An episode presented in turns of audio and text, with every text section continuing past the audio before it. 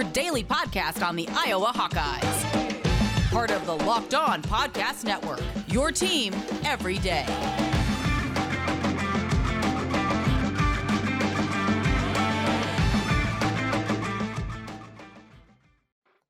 Welcome back, Hawkeye Nation, to another episode of the Locked On Hawkeyes podcast, your daily podcast covering your Iowa Hawkeyes on the Locked On Podcast Network.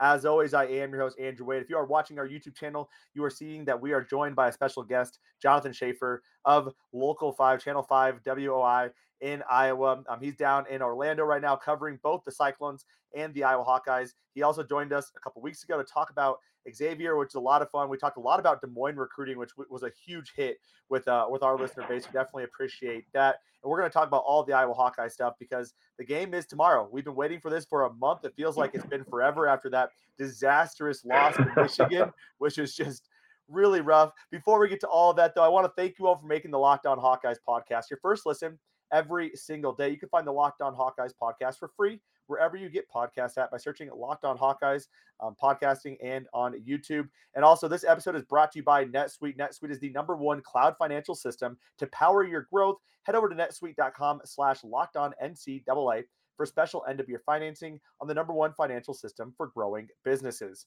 All right, Jonathan, we've already restarted once because I couldn't figure out how to do an introduction, but we are here. The Citrus Bowl is tomorrow. But first, before we get to all that, how are you doing in that hot and humid Florida climate?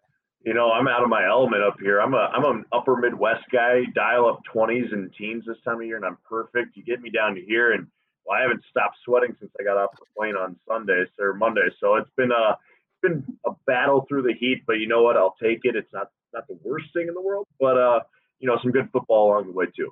Yeah, it could be worse situation. Actually, it's funny you say that because in Denver right now we had like 19 degree temperatures yesterday, and I went to the gym in athletic shorts and a t-shirt. And I walked in and they're like, "Are you insane? Are you a lunatic?" And I was like, "I'm from Iowa. Like, does that does that count for anything? Like, I'm used to. I can survive anything for five ten minutes in, in cold weather. That's not a huge deal. I'm just kind of used to it. So it seems like that's kind of your case as well. Yeah, absolutely. I was one of those kids in high school that you know you park half, half mile away from the school and then you'd wear the shorts and the hoodie and you're good, you know. So shorts in the winter was never a weird thing to me. I, would rock shorts right now back in Des Moines yeah, I, I get you, man. It's, it must be it must be an Iowa thing, a Midwestern kid thing. Uh, I'm like, yes, same exact thing. I totally understand that. Um, so you're down here though. You're covering the Cyclones and Iowa. Um, this is not a Cyclone podcast. I will say, out of most people that are listening to the show, I'm probably more uh, appreciative of the Cyclones. I do want the state of Iowa to do well. I want them to do worse than Iowa, but I want the Cyclones to do well ultimately. But yesterday was kind of a bad showing. Um, they lose to Clemson. Clemson having a very down year, but still mm-hmm. kind of generally controlled that game. Uh, any thoughts on that game uh, before we get into the Iowa game? Yeah, really quick. I mean, it's crazy to say Clemson's having a down year with 10 wins now, but uh, you know, it's it's interesting to see. I thought, you know, Iowa State competed the best they could. Um, Matt Campbell really summed it up. You lose Mike Rose, you don't have Breece Hall, you don't have Isheem Young, playing with a lot of guys that are more built for their future than they are in this moment, and and so they hung tough. Um, neither offense was very impressive, to be quite honest. No, neither of them could stretch the field, and I think that's just kind of uh, the nature of both of those defenses. Really better and very stout. So uh, a lot of respect for what Clemson does. I think Iowa State's got a bright future with some of those pieces like Jaylin Noel. Um, you got a guy in Beau Freyler at safety who showed up big time yesterday too, and and so it, it's a testament to the job Matt Campbell's done in, in his recruiting trails. Um, certainly not the way that senior class wants to go out, but uh, nonetheless, still you played Clemson, you played Notre Dame two years ago, and you played Oregon. Pretty pretty big name uh, programs for Iowa State to be facing off against in bowl games the last three years. Yeah, I mean, a decade ago, that would not have been thought of. So, I mean, you have to respect what Matt Campbell has done with that program, even if you know they didn't have the season they wanted to. Uh, still a tough team, nevertheless. Um, shout out to Brock Purdy. I thought Brock Purdy has been uh, an amazing quarterback throughout his tenure. Terrible way to yeah. end your career as a cycle. I mean, just uh, I cannot imagine that being your last play of college football is you are scrambling for a first down. You get a first down. You have room to potentially run even more. Oh. You fumble and recover behind the line of scrimmage. I mean, just a, a terrible way to go. Uh, but really, I mean, really awesome credit to Matt Campbell has been able to do, making Iowa State relevant to this point. I had two questions from the things I saw on Twitter for you. Uh, do you have any issues with Iowa fans going to an Iowa State game and wearing Iowa shirts? It doesn't bother me at all, but seemingly it pisses some people off. There's there's always one in the crowd. I gotta say, there's always a Hawkeye at a Cyclones game, and I'm I'm gonna tell you now, there's gonna be Cyclones at the Hawkeyes game on on Saturday. It's just how it goes. I don't have a problem with it. You know, maybe don't just be as boisterous as some of them might be, but you know, it's it's all good nature fun. We're all Iowans at heart, and most of the Iowa fans I know that go to the uh, Iowa State games actually root for the Cyclones in those situations. They just want to rep the Hawkeyes. Yeah, and that that's I mean that's how I would be. I would. Yeah. I don't know if I'd go as far as wearing an Iowa shirt. I might just wear like an all black shirt. Right. There like, you go. Like one time I went to a Wisconsin game versus Nebraska when I was living in Madison, and I just wore a red shirt. I didn't wear anything with like names on it. I couldn't couldn't get to that point, but right. I had to at least pretend like I was there in the crowd. Um, but yeah, Iowans typically are supportive of Iowans. I think on Twitter we see the five percent of people who are uh, just not maybe the they can do whatever they want behind a screen. So here we exactly, are. Exactly. Exactly. a little bit ridiculous. Well, let's talk about the Citrus Bowl, though. Iowa getting to play Kentucky. Um, quite an interesting matchup. I feel like uh, Kentucky has a lot of speed. They can be very yeah. explosive on offense. Uh, defensively, their pass rush is very good. So let's maybe start there. Uh, there were some concerns from a Kentucky side that Josh Paschal might be injured, might be out. It sounds like he was at practice yesterday. Do you have you heard anything on that at all? Haven't heard a ton on that yet. Uh, we didn't get a chance to get over to the media or the press availability with the coordinators yesterday, but I think we'll find out more from Coach Stoops tomorrow on, on his status with the coaches' press conference Friday morning. And Kirk Ferentz obviously will give an update on any injury reports with them too. But I think you know if, if he can't go, that's that's a game changer in a in a lot of ways. So it'll be interesting. But I mean, yeah, you're right. This is a really good Kentucky team. Got to remember they opened the season with six straight wins, then went on that little skid uh, against some of the SEC's better teams out there. UGA, obviously, the big one, but uh, a Kentucky team that Coach Stoops has them really rolling right now, and, and so I think you should be afraid of them, especially if you are Iowa and you haven't really been able to move the ball the last handful of games. It is concerning, and when you look at Iowa not being able to move the ball, there's a couple interesting quotes that kind of came out this past week. Brian Ferentz, I think, has made note of the fact that they're looking at changes going mm-hmm. into next offseason. Um, what a what a, a, a weird thing to say right before the bowl game, and also saying that basically we're just going to commit to doing what we've always been doing before the bowl game, and then we're going to make changes next year. I'm really curious. What are your thoughts on what changes they possibly could be making? It's, I mean, from I think when people get upset at Brian Ferentz, it's it's probably slightly inappropriate because this is ultimately Kirk Ferentz's team. Right? Yeah, Brian Ferentz called the plays, but this is Kirk Ferentz's offense. Um, right. What do you think they're going to do though? Uh, I, I, really hope it's not the predictable three yard run, three yard run, screen pass, punt kind of deal we've grown accustomed to over the last two decades. But, um, you know, I think future wise, I think Brian Ferentz goes to a dual threat quarterback. I think that's the name of the game right now. Um, you realize the dynamic offenses in the Big Ten even are dual threats. You know, gone are the days of loading up with two tight ends, a fullback, and a running back. Not saying a fullback doesn't have a place, but it's got to be different. You got to get into the RPO game a little bit more. I think that's where you know Brock Purdy was able to thrive with Iowa State was that RPO. Um, imagine what uh, a guy like Padilla, maybe even Spencer Petras could do. But I think that's where you go as a, a dual threat.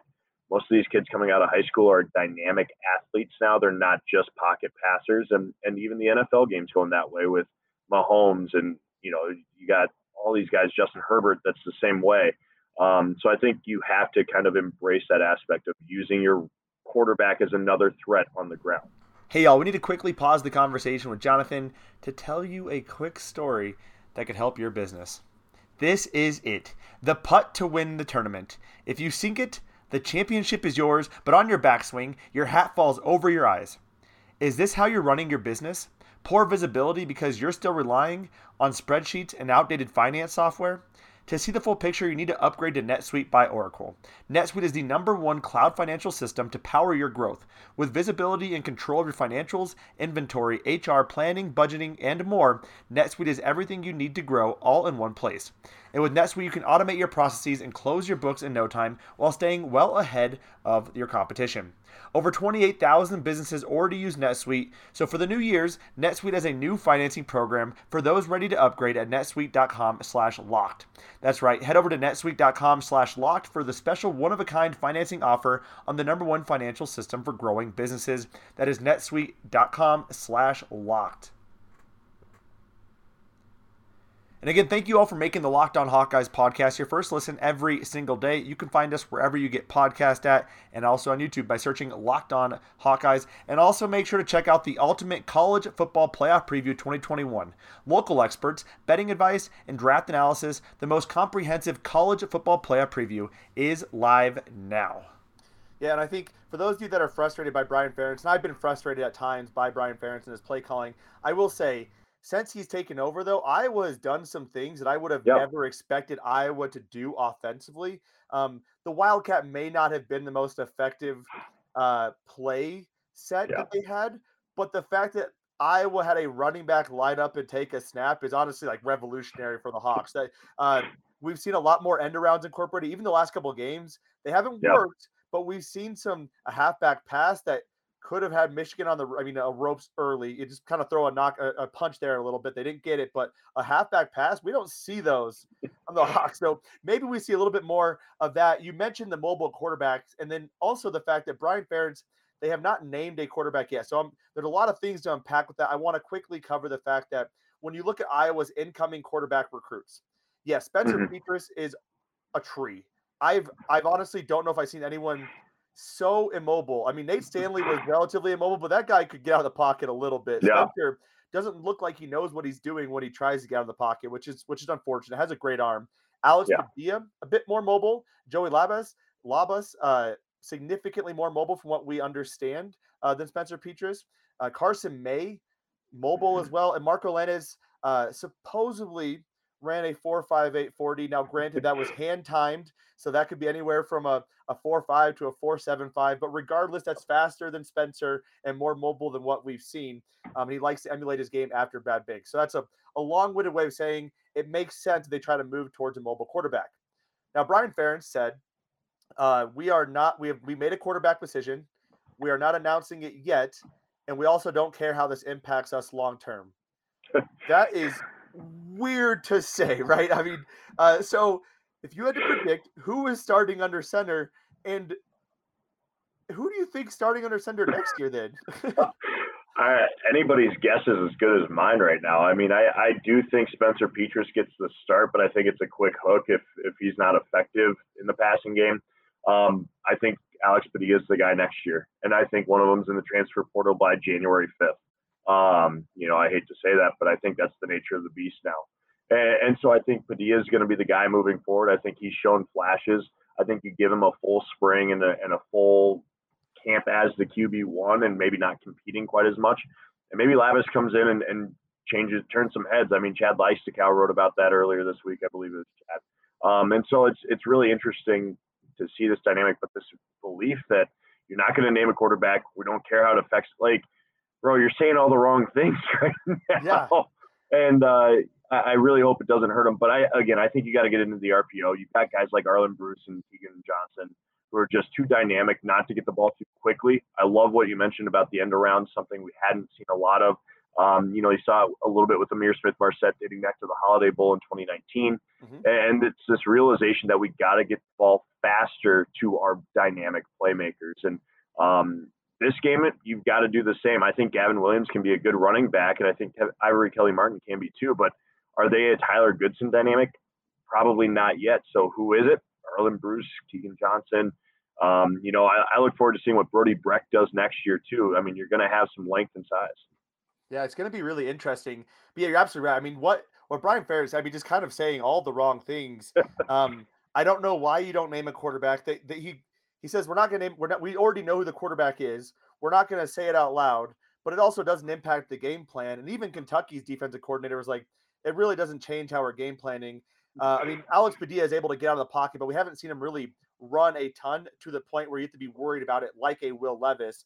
Um, yeah, I would agree though. I, I would be shocked if we see both Spencer and Alex coming back next year. I would be just truly flabbergasted. I know Kirk has been trying to play that down a lot, yeah. but it's the nature of the game. You cannot have a 13, 14 game starter and a kid who is a two or three game starter who, in my opinion, even if he's neck and neck with Spencer, seemingly gets the shaft on what the calls are. Uh, one of those guys is probably going to go. I do think it's interesting, and I want to get your thoughts on this. Um, there's a lot of Iowa fans out there who are very either pro Spencer or pro Alex, and the arguments, um, you know, when you use statistics, arguments are always flawed in whatever direction you want to use them in. Yeah. With with Alex, I don't feel like people are giving him the benefit of the doubt in terms of games played. He's at the exact same point Spencer was last year. And Yeah. three games in, everyone's like, but he's only played three games. Give him a full season. Give him six games. Give him eight games. With Alex, they're like, we've seen him play three games. It's not. It's all been bad. I'm like, I don't. I don't. What? So, any any Yeah. thoughts on that? It just it seems weird to kind of jump the gun on that. Well, I- again, I mean, you're dealing with 18 to 22 year old kids, as coaches will say, and and it, it shakes some of their ego or some of their confidence. And so if you're an Alex Padilla and you're like, all right, I'm I'm getting the start because Spencer's not good to go, and then all of a sudden, and you think you play a pretty solid game, and then like, well, Spencer's our guy, and it's like, well, what what do I have to do then to break through this? Like, he's going to lack confidence, and, and it's going to shake him a little bit. And, and again, if you're working out with the twos instead of the ones, your timing's going to look different. All of that chemistry is very different. And so, you know, I think that's where you maybe see Alex Padilla has the leg up with some of those freshman guys versus some of the, you know, Ragainis of the world or Charlie Jones of the world, where, you know, Spencer's probably got a little bit more of that with the Laportas and, and whatnot because he's working out with them on a daily basis. So if you give Alex Padilla those same reps, I think in time, he has a little bit more zip on the ball. I think he's better in those short, quick routes. Um, we haven't seen him unload one or uncork one accurately, but I mean, I can't imagine it's any worse than what we saw with Nate Stanley over the years with deep Yeah. passes. So, I mean, I, I don't know what's holding this Iowa staff back. Yeah, it's it's super. It's so bizarre to me. Um, so kind of changing a little bit of directions. Uh, the offensive line. Um, I want to talk about uh, a second string guy. So the offensive line. We're going to go into it basically the same offensive line we've had. Although I saw that Cody Int, Ink, Int, sorry, excuse me, was the the guard for the number one or the ones. Um, is Kyler Schott okay? I haven't heard anything about Kyler Schott. There's been no information. Is he healthy and, and fine? I haven't heard anything, so again, we'll kind of find out more of that. They these coaches play stuff so close to their chest right now, especially with the COVID world. So I'm sorry, I don't really have a ton of insight on what's going to happen with that offensive line and, and Schott, but um, I'd assume if he's healthy enough to go, he's going to give it a go. But um, I mean, here we go, Iowa depth at line. We'll find out what it's about. This has probably been the worst year as far as that goes for the Hawkeyes, and so uh, that'd be a concern if he's not. Yeah, and um, I, I think the other person I want to talk about is David Davidkov, a guy who is um, practicing with the twos right now. And you look at, as you kind of talked about, the worst, one of the worst offensive lines we've seen in Iowa for a long time. Um, we've seen Jack Plumb get two years of starter reps, and I have not been impressed. Nick No. DeJong has not been impressive. I think Mason Richman um, has had enough impressive moments and given his age to say you go forward with him as the left tackle. Um, could we see David? I mean, I, I think probably David Davidkov would be the right tackle going into next year um, after spring ball. What are your thoughts on that? Yeah, I'd have to agree. You got to remember he didn't have a high school season uh, his senior year, and so that probably set him back coming in. You know, you don't get those reps, you don't get that growth, um, and you're doing a lot of catching up. And so I think right now would be a good time to see where he's at. Um, I definitely get him some reps this week against Kentucky. I don't see anything wrong with it. It's not going to be much of a drop off, if any, uh, from what we've seen from that offensive line on that side of the ball. And so I think, you know, he, should be the front runner next year. He's one of those highly touted guys on that line that came in. And sometimes you just need those freshmen to thicken up a little bit, get a little bit stronger, and, and get used to you're dealing with dudes on the defensive side of the ball now, unlike what you had probably in high school week in. Yeah, it'll be really interesting. I mean, this is a pretty weak offensive line. Uh, Tyler Linderbaum, I would be just so shocked to see him return. I know he loves the Hawks, but there's just there's just no you, you have so much money on the table. You have to take it. He's gotten his degree. Uh, You, you got to go. You got to Yeah. go get it. But outside of him, this offensive line could be pretty stout in two years. When you're looking at a Mason Richman, who would be a redshirt junior at the time, uh, Mhm. Connor Colby would be a true junior, David Davidkov be a redshirt sophomore. Um, that's pretty darn impressive for an offensive line. So definitely some some hope there in the future. Um, on the note of opt outs and, and guys going to the NFL, have you heard anything else about? It sounds like Riley Moss probably going to the NFL. Uh, Charlie Mhm. Jones is someone that we're all kind of waiting on pins and needles about. Yeah. Um, any any word on any of that from the guys down in Orlando?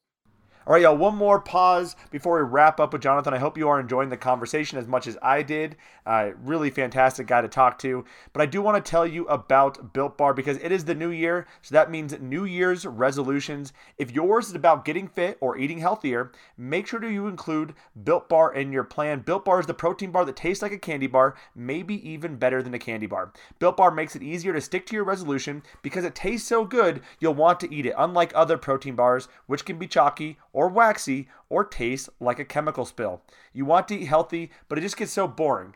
By like week three, you might be thinking, this is just not worth it. Where is the chocolate? Well, don't worry. Built bars are covered in 100% real chocolate. Here's the general breakout of most built bars 130 calories, 4 grams of sugar, 4 gram or net carbs, and 17 grams of protein. Compare that to a candy bar, which usually has 240 calories, 30 grams of sugar, and not a ton of protein. So here's an idea Go to your secret stash of treats, throw them out, grab yourself some built bars, and get yourself healthy as you head into the year 2022. And right now, we have a great offer for you by going to built.com. Use the promo code LOCKED15, that's L O C K E D 1 5, and you'll get 15% off your next order. That's right, use the promo code LOCKED15 for 15% off at built.com.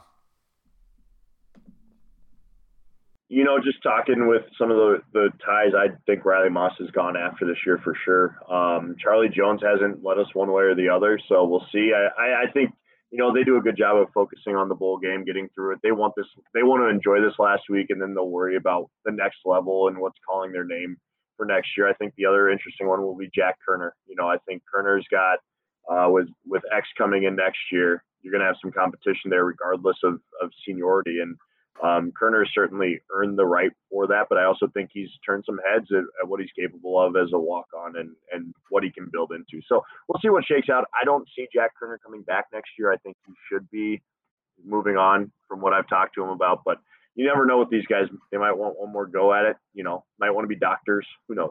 Yeah, yeah. Jack's always been an interesting one for me. I've I've honestly just kind of assumed he's gone. I mean, he went out for a senior day. Um, he's played several years to yeah. me, it's one of those what more can you accomplish and show on film and tape? Um, mm-hmm. And it has to go back to like it, unless you just really want to be a Hawkeye. I think Tyler Linderbaum saying, "What more can you show?" Riley yeah. Moss was kind of an interesting one until he said, "I'm leading NFL. My my legs 100 percent healthy," and I was like, "Oh, okay. Well, I am not a doctor. I don't know how these things work, but if you feel 100 percent healthy and you can run, then that negates any concern I had about you going pro. So definitely interesting there. Um, what are your thoughts on this game, and how do you handle like a, a Wan'Dale Robinson? I mean, we've seen him play at Nebraska. We've seen Will Levis scramble. Um, what's Iowa going to do differently that you know maybe they didn't do against David Bell? I, great question. Let's hope that they maybe put somebody deeper over the top. I, I just think this safety group cannot afford to be burned the way they were all week, and you're probably looking at a couple double teams, um, that kind of stuff. But Iowa's a bit stubborn on defense too. They sit there and say, "We're going to do what we do. Good luck beating us." And well, David Bell beat them how many times? And so I think you know they've seen Will Levis. They know what Will Levis is. Uh, you know, Penn State years, and so they've got enough on him. Um, I just think it's it's on that front four to make him uncomfortable. Like that's that's the whole thing. Purdue had time to throw the ball all day in that game, and there just was no pressure. And and that's been so atypical of Iowa over these years. And so I really hope that if they can apply pressure, I think you throw off the timing on a lot of that stuff. But you got to keep safeties a little bit higher. You know, that's the big thing. You can't have Merriweather getting beat on a weak side or Jack, you know, underneath on that coverage. It's just not going to work. So you got to read eyes better and, and really take care of your top half. Absolutely. You mentioned the pass rush. Uh, I don't think that's going to improve anytime uh, this year, which is unfortunate. So I was thinking maybe we're probably going to see some more linebacker blitzes as well, put a little bit more yep. pressure on Will Levis to get the ball out, especially with Will Levis being still a bit turnover prone. He has 12 interceptions this year. Uh, it could yep. be an opportunity for Iowa to thrive in that in that scenario. Um, Kaevon Merriweather, I, I heard hurt his hand earlier in the week, but seems like yep. he's healthy. I mean, he's been on uh, Twitter had Top Golf and hitting golf. I cannot imagine he's injured and doing that. um, any word on the injuries? Or Terry Roberts also wasn't practicing. Is there? Do we know anything else about injuries for this team? Haven't haven't heard any more on Terry Roberts. Uh, Merriweather looked like he was fine. He was trying to find his kid today at the fun spot. Uh, so he, they get paired up with a kid, and apparently he lost his kid. Uh, so he's looking for him. But yeah, he was running around. And it looked like his hand was okay from what I heard. Uh, so some funny stuff there, but Um, no, I think injury wise, everyone seems pretty healthy right now. I, you know, having that month after the the Big Ten championship really does help, and I don't think these staffs push their players too hard through here. They they appreciate the practices and getting some of those young guys reps, but you know, no one's walking around Universal Studios for two days or anything like that where they're gonna cause any more drama. Yeah. How how has the vibe been for the team? Um, obviously these things are fun, but uh, Yeah. it's tough coming back from that game against Michigan. How has the vibe been? I mean, pretty lighthearted from what I've seen. You know, the team seems ready to go, eager for another game. You know, they, I think they all embrace the fact that they get this game uh, added to the docket. It's a long season, but a little bit of a payoff being down here in Florida. You got guys from this area who are going to embrace that too. And so I think, you know, it's been pretty easy going, pretty excited for the opportunity. And, and you know, Kirk Ferentz is excited to, to go up against Mark Stoops, who, I mean, in, in all rights, could be the next coach of the Iowa Hawkeyes someday if you really look at who's out there. Yeah, I've actually uh, talked about that several times. That Mark Stoops a little bit younger. Um, kind of depends on what direction you want to go, but what a nice transition. Uh, you see what his brother Bob is doing at Oklahoma with one game. I mean, uh, just the Stoop brothers are just awesome. It'd be really cool Yeah. to see uh, them ultimately come back to Iowa. Uh, I would not like to see Bret Bielema come back to Iowa, but uh, you know, some other Hawkeye legacies for sure. I don't know if it'd go over well jumping Illinois to Iowa. We might have to put up a wall on that border of the Mississippi there. So Oh, I think people would riot. It'd be it'd be bad, man. Uh, you Yeah. go from Wisconsin, Illinois, and then you come to Iowa. Just uh, feels a little little treacherous there. yeah, Um, any last things you want to call out about this upcoming game uh, when people are listening to this tomorrow? yeah. I think uh, you know. I think Iowa. This is going to be one of those where take the under. I know this isn't a betting pod, but I mean this one You talk about it though. Yeah, I know it screams under right now, doesn't it? Like 44 points just seems like this defense is probably going to come up with a couple of interceptions. Iowa's been stagnant offensively, but really watch these young freshman wide receivers. I think this is going to be a chance for them to shine a little bit. I think you're going to get a glimpse into the future of what they are truly capable of. Um, and I, I think you've got to look at look at Brian Ferentz with a critical eye this week. You know, you can't be in the same rhythm constantly. Um, but I hope he gets creative just in the slightest bit to give us an inkling of what could be coming. yeah. I mean, we've seen him. And then that that was I think what's frustrating when we the Big Ten championship game. I thought Brian Ferentz does show up in some of those big bowl games, like against. Yeah. I think about back to the Holiday Bowl versus USC. I mean, the stuff they were pulling out, I was like, this is pretty impressive, buddy. Yeah. All right, you do you. Uh, Michigan, I mean, uh, the play calling was on fire. The scripted plays were just to perfection. Um, Yeah. Where Iowa gets hurt at is when those scripted plays don't result in touchdowns. They look good, they don't result in touchdowns, and then the other teams figure out what's going on, and Iowa doesn't have a lead yet. And then Iowa now is in a tough spot because I mean that's what Michigan did against them the first time. But it would be interesting to see how Brian Ferentz comes out in this game. I would love to see them Yep. get Arland Bruce and Keagan Johnson a bit more involved, even more so. I think Arland Bruce would be a dynamic back in the backfield as well. If you do some Mhm. sort of weird, uh, you know, some sort of like not triple option, but you know, a wing T type option with Arland Right. Bruce back there. Uh, he's thrown the ball before too, so it'd be interesting to see some interesting trickery come up there. What is your prediction then for the score? Give me like a 20 to 17 final. I think you're going to get a few field goals in it. Like, I mean, shoot, I said it with the Iowa State game yesterday. I, also, I might say it with Kentucky. This could be like a 15 12, 8 field goal kind of game, you know? Like, you just, I, I don't know that there's going to be a ton of offensive touchdowns. Um, so I, give me 20 to 17. I think the Hawkeyes do win this one. I think it's close, but I think they win it. Yeah, I actually predicted 21 to 17 yesterday, so we are right on the same page. Uh. I- yeah, I love it. I think I, Iowa's defense will be able to shut down Kentucky after Kentucky scores a touchdown on the first drive, which I'm already just going to call it. They're going to probably score the very first drive, and then Iowa's going to buckle up and not allow hardly anything else the rest of the game. Uh, Jonathan, it's been a blast talking to you the last couple weeks. Um, where can folks find you at? you know, keep uh, following me on Twitter at J Schaefer under or J underscore Schaefer WOI. That's my hotspot there. And, uh, you know, working on a lot of fun stuff. We'll have you covered on weareiowa.com too the rest of the week. We've got an hour long special that'll be airing on the on our website too, leading up to the game on Saturday. So we'll recap the week that was, talk about this matchup. Colin Cahill's out here, my weekend sports anchor. Uh, he's been following the Hawkeyes just as hard. So we've got a lot of great insight and uh, some things uh, up our sleeves for you. Love, it, man. Super excited. I'll be checking that out on Saturday. Have a fantastic time in Florida, man. It is uh, hopefully not going to kill you too much with the heat and the humidity. uh, it should be a good game, though, on Saturday, and definitely enjoy your travel back to Orlando. That will, or back from Orlando with the uh, all the New Year's travel. That'll be Yeah. gosh, terrible. Um, that will do it for our show today, though. I do appreciate you all tuning into today's episode of the Locked On Hawkeyes podcast. As Jonathan was saying, he gave you some betting advice on the Iowa Hawkeyes versus Kentucky game. I already gave you some of that same similar advice yesterday. If you want more advice, check out the Locked On Bets podcast hosted by your boy Q and handicapping expert Lee Sterling of Paramount Sports. They drop three to four games you can bet on at BetOnline at .ag. And that'll do it for our show today. Have a fantastic Friday, an even better weekend, a safe New Year, and as always, Hawkeye Nation, let's go Hawks.